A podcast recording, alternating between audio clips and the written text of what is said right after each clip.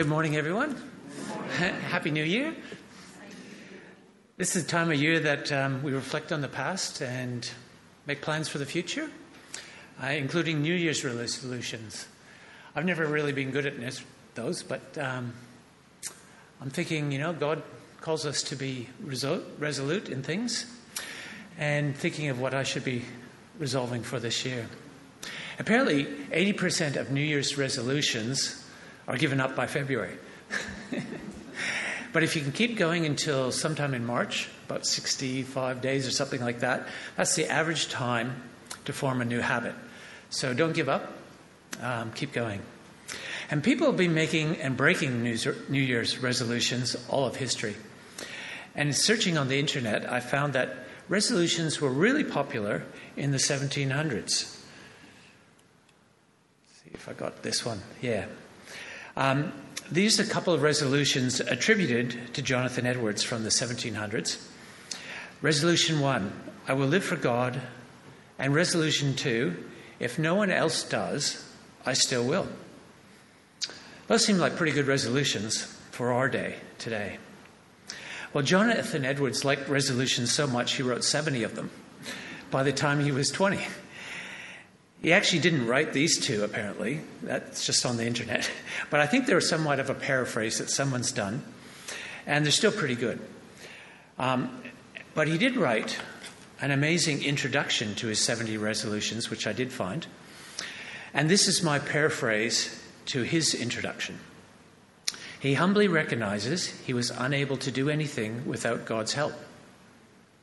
He openly asks for God's grace to keep his resolutions and he willingly submitted his plans and resolutions to God. Now, those three words that I've highlighted there um, humble, open, and willing are keys to making good resolutions before God. We shouldn't really be afraid of making resolutions. All through the Bible, we're encouraged to submit our lives and commit our ways to God. The first three letters of these words spell how, which is a really handy memory tool, which I've recently learned from Evelyn, actually. The first letter of each how, word spells how. Um, when we come to resolutions, the most common questions we wrestle with often begin with how. How do I change? How do I trust? How do I live for God? And the focus of the answer is not I, but God to be humble, open, and willing before God for His power to change us. In our psalm today, we will see David wrestling and confessing his sins and resolving to live differently. He recognized that he's a sinner from birth, and his resolution is to trust in God. In Romans 7, Paul said something very much the same. So I find this law at work. Although I want to do good, Evil is right there with me. For in my inner being, I delight in God's law. But I see another law at work in me, waging war against the law of my mind and making me a prisoner of the law of sin at work within me. Paul's answer to this problem is Jesus. What a wretched man I am. Who will rescue me from this body of death that is subject to death? Thanks be to God who delivers me through Jesus Christ our Lord. The solution is the same for everyone faith in the power of Jesus to save us from our sin nature and restore us to a right relationship with God. Let's pray that God will help us learn well from this psalm how we can make good resolutions. Father God, please help us to know our hearts and to know your grace for our lives, so that we can honestly confess our failings to you and receive your forgiveness and cleansing so that we can make and keep good resolutions for our lives. Help us to learn from the example of David and rejoice that you are a loving Father that answers our prayers. We ask this in Jesus' name. Amen. Now, the reason I like Psalm 51 so much is that it reflects how we can all come before God and be changed. It's a great template for us to humbly confess our sins, openly ask God to change our hearts, and be willing to live as God wants us to in this new year. There's an old Scottish proverb that says, Confession is good for the soul. And that's where Psalm 51 actually starts. Psalm 51 shows the heartfelt honesty of David in confessing his sins and his hope in God for mercy to create in him a pure heart. This confession not only deals with David's outward sin, but the root of his sin in his heart. He asked God to give him a clean heart and a willing spirit. As we read there, as David read for us, the heading in the Bible um, says a psalm of David, where the prophet Nathan came to him after David had committed adultery with Bathsheba. So the background of our psalm is explained in 2 Samuel chapters 11 and 12. And if you have your Bible there or your Bible app, um, you might want to open up to 2 Samuel 11, reading from starting in verse 1.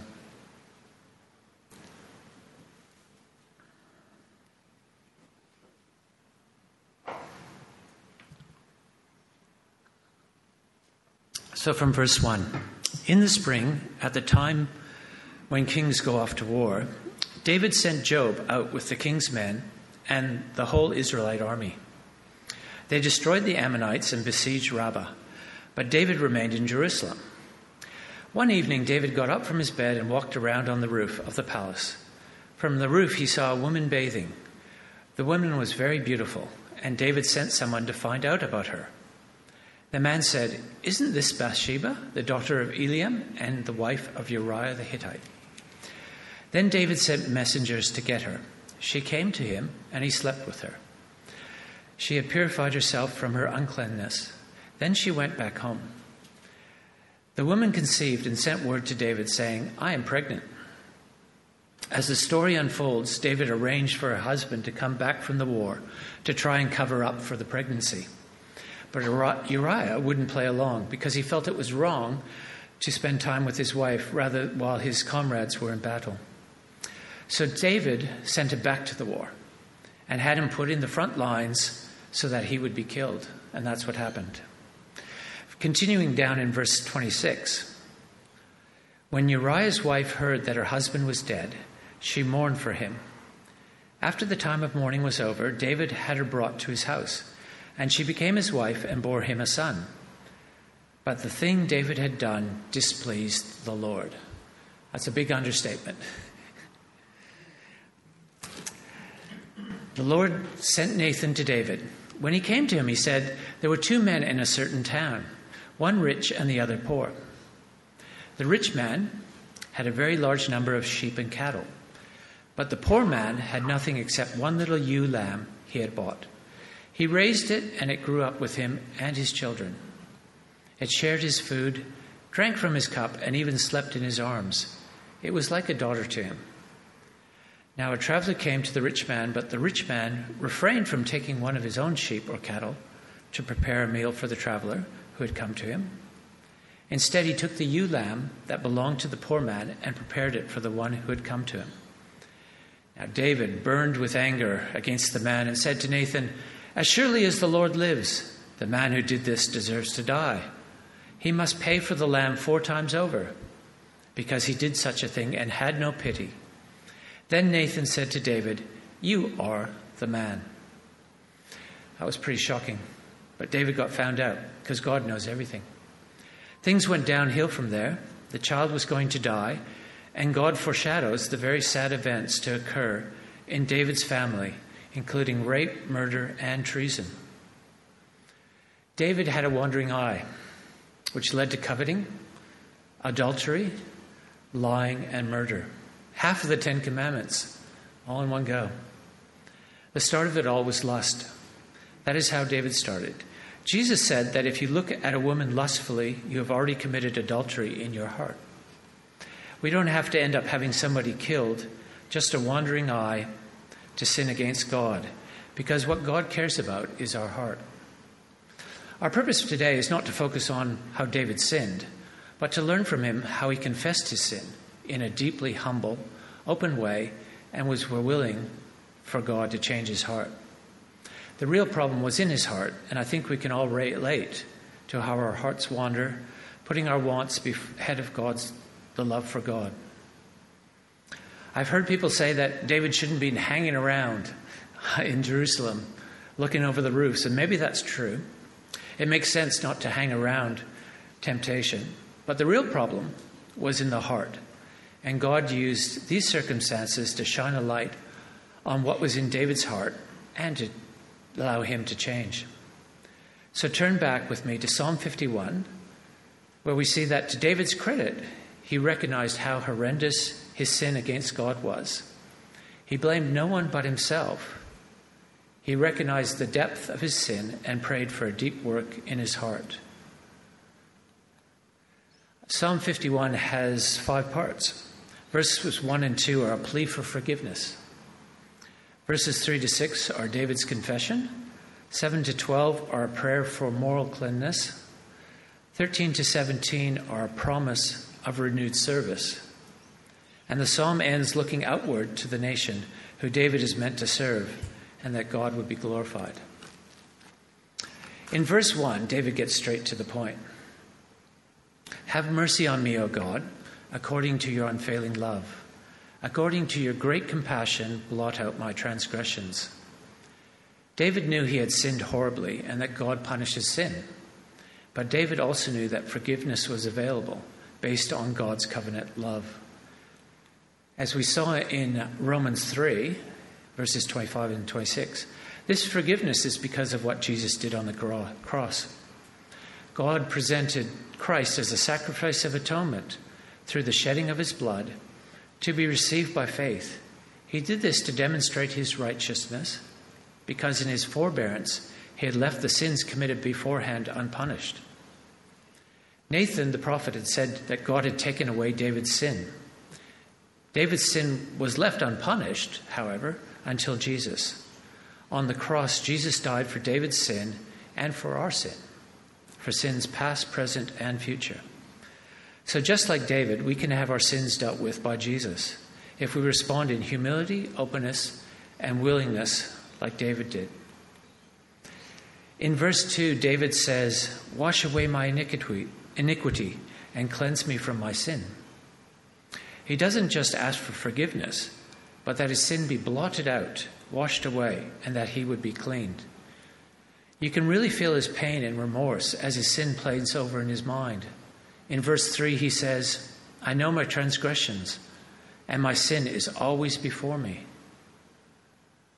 In verse 4, David says, Against you, you only have I sinned and done what is evil in your sight. David realized what every believer seeking forgiveness must know that even though he had terribly wronged Bathsheba and Uriah and their families, his ultimate crime was against God and his holy law.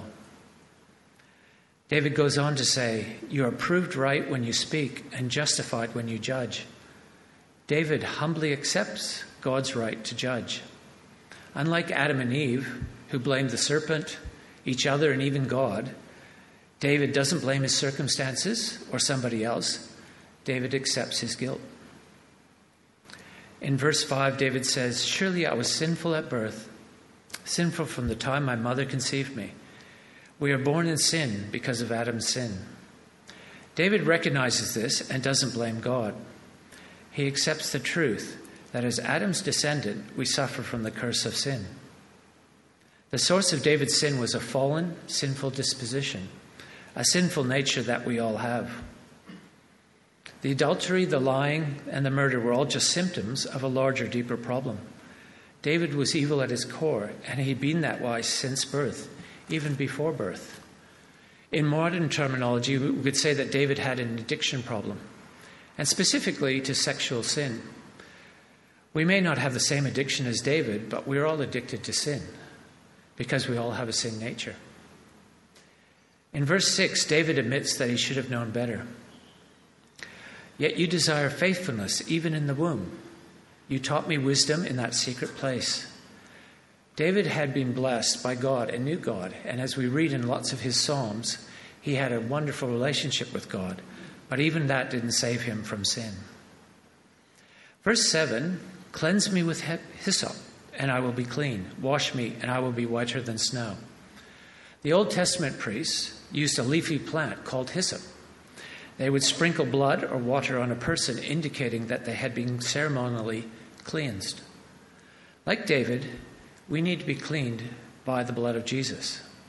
Jesus' death not only took away our sin, but it also gave us his righteousness, so that God could see us made pure in Jesus. Moving on to verse 8, David says, Let me hear joy and gladness. Let the bones you have crushed rejoice. Imagine the sound of bones crushing. That's awful. But David is looking to the joy and gladness that God could bring. David's sin had infected his whole body, and the feeling he reflects is overwhelming. In verse 9, David is ashamed for God to see his sin, and he repeats his request for his sin to be blotted out and taken away. Hide your face from my sins and blot out all my iniquity. Verse 10 and 11 is really the center of, of the, the psalm. It's a beautiful, amazing prayer.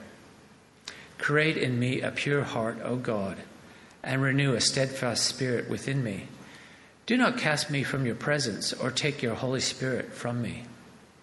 Restore to me the joy of your salvation and grant me a willing spirit to sustain me. That shows us really where the problem lies, isn't it? It's in the heart, and he needs the Holy Spirit to change his heart. In the heart is where the Holy Spirit is grieved by our sin. We know from the New Testament that God would not take the Holy Spirit from us, as the Holy Spirit is the deposit guaranteeing our salvation, as promised by Jesus. The Holy Spirit lives in us and changes us to be like Jesus, and He will leave, never leave us or forsake us. Philippians 1 6 says, He who began a good work in you will carry it on to completion until the day of Christ Jesus. So, how do we understand what David was saying? Well, we can grieve the Holy Spirit so that what the Holy Spirit can do in us is limited or damaged. David wants to know a fullness of the Holy Spirit working in him, and we should pray for the same thing. Verses 13 to 17 is David's New Year's resolution. Then I will teach transgressors your ways, so that sinners will turn back to you.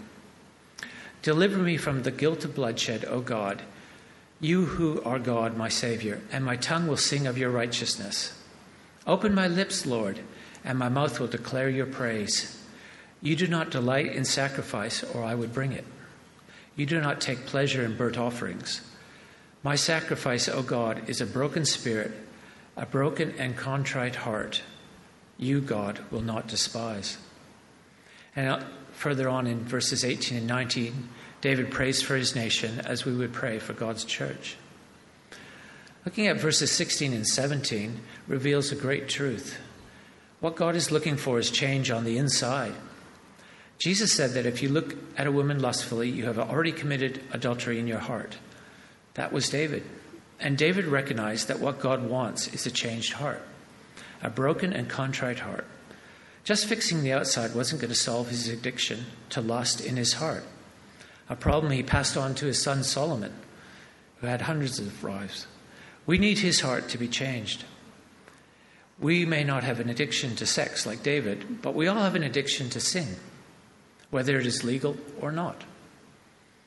David's answer to the problem of a heart addicted to sin was to restore a relationship of humility, openness, and willingness with God. Verse 17 reflects on the need for humility my sacrifice, O God, is a broken spirit, a broken and contrite heart, God, you will not despise. David's openness and honesty are reflected through the whole psalm. In verse 4, he says, Against you I have sinned. And in verse 12, he prays for a willing spirit. And over all of this is the aim of joy. Joy because he knows the greatness and goodness of God. Verse 8 says, Let me hear joy and gladness. Let the bones you have crushed rejoice. And not only David's joy, but God's joy in verse 19. Then you will delight in the sacrifices of the righteous. So, as we think about New Year's resolutions, let us come humbly before God with open, honest, and willing hearts and consider well what God would have for us this year. Like David, we need the Holy Spirit to change our hearts to remove our addiction to sin, to change us into God's into Christ's likeness. So like David, let us be humble, open, and willing to his glorious work in our lives. To finish, I have another Jonathan Edwards quote. The desire of the saints, however earnest, are humble desires. Their hope is a humble hope, and their joy, even when it's unspeakable and full of glory, is a humble, broken hearted joy. Please pray with me that we would have humble, broken hearted joy. Lord, we repent of our sinfulness. Save us from our wandering hearts and eyes. Create in us clean hearts, O God, and renew a steadfast spirit within us. Help us to have broken and contrite hearts before you and restore us unto the joy of your salvation. We ask this in Jesus' name. Amen.